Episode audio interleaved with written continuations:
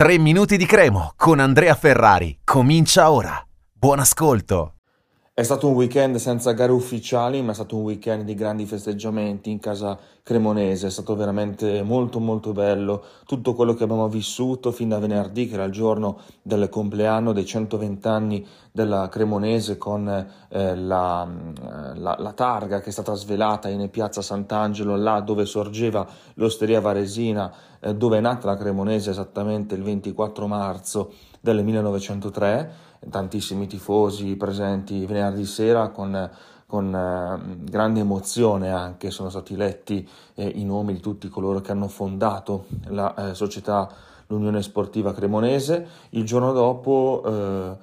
tanta gente anche eh, alla Stadio Zini Experience che davvero ha raccolto migliaia di tifosi grigiorossi già a partire da venerdì fino alla giornata di oggi, perché poi oggi è l'ultimo giorno in cui è aperta la visita guidata dentro lo Stadio Zini, anche io ci sono stato naturalmente, è stato veramente molto bello, eh, tutto quello che ci aspettavamo, insomma, eh, la possibilità di girare il campo per tutto il perimetro, eh, toccare anche l'erba dello Zini, andare negli spogliatoi che sono stati completamente rifatti, le aree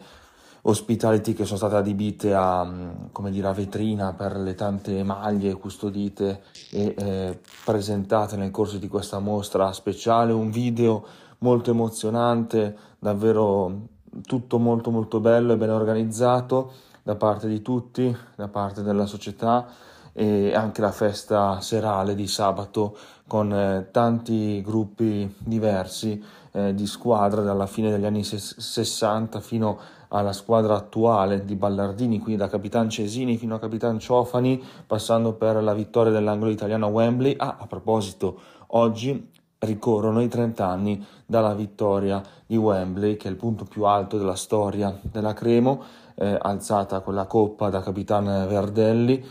con la vittoria nel vecchio Wembley, quello originario, quello che trasudava di storia, come ci hanno detto tutti quelli che hanno vissuto quell'esperienza, da chi è sceso in campo al migliaio di tifosi che sono partiti da Cremona quel giorno per assistere alla finale contro il Derby County. E um, finì 3-1 e appunto è il trofeo internazionale l'unico presente in bacheca. Quindi davvero eh, da venerdì fino ad oggi tanti festeggiamenti, ci si è dimenticati un po' del fatto che la Cremonese sia ultima in classifica in, in Serie A in questo momento, ma la Cremonese viene prima di tutto e di tutti, qualunque sia la categoria e a prescindere un po' dai risultati sportivi, perché quello che ci accomuna è la passione per, per questa maglia gloriosa, eh, chiunque poi la gestisca in realtà, perché siamo sempre al fianco della squadra davvero a prescindere da tutto e da tutti. Eh, c'è stata anche un amichevole sabato a porte chiuse, siamo stati anche lì 2 a 2 contro la SPAL. Ci ha dato alcune indicazioni sulla partita che arriverà sabato questo contro l'Atalanta, ne parliamo magari nei prossimi giorni. Un saluto, Forza Cremo e tanti auguri per la vittoria di Wembley di 30 anni fa. Per oggi 3 minuti di cremo finisce qui. Appuntamento al prossimo episodio.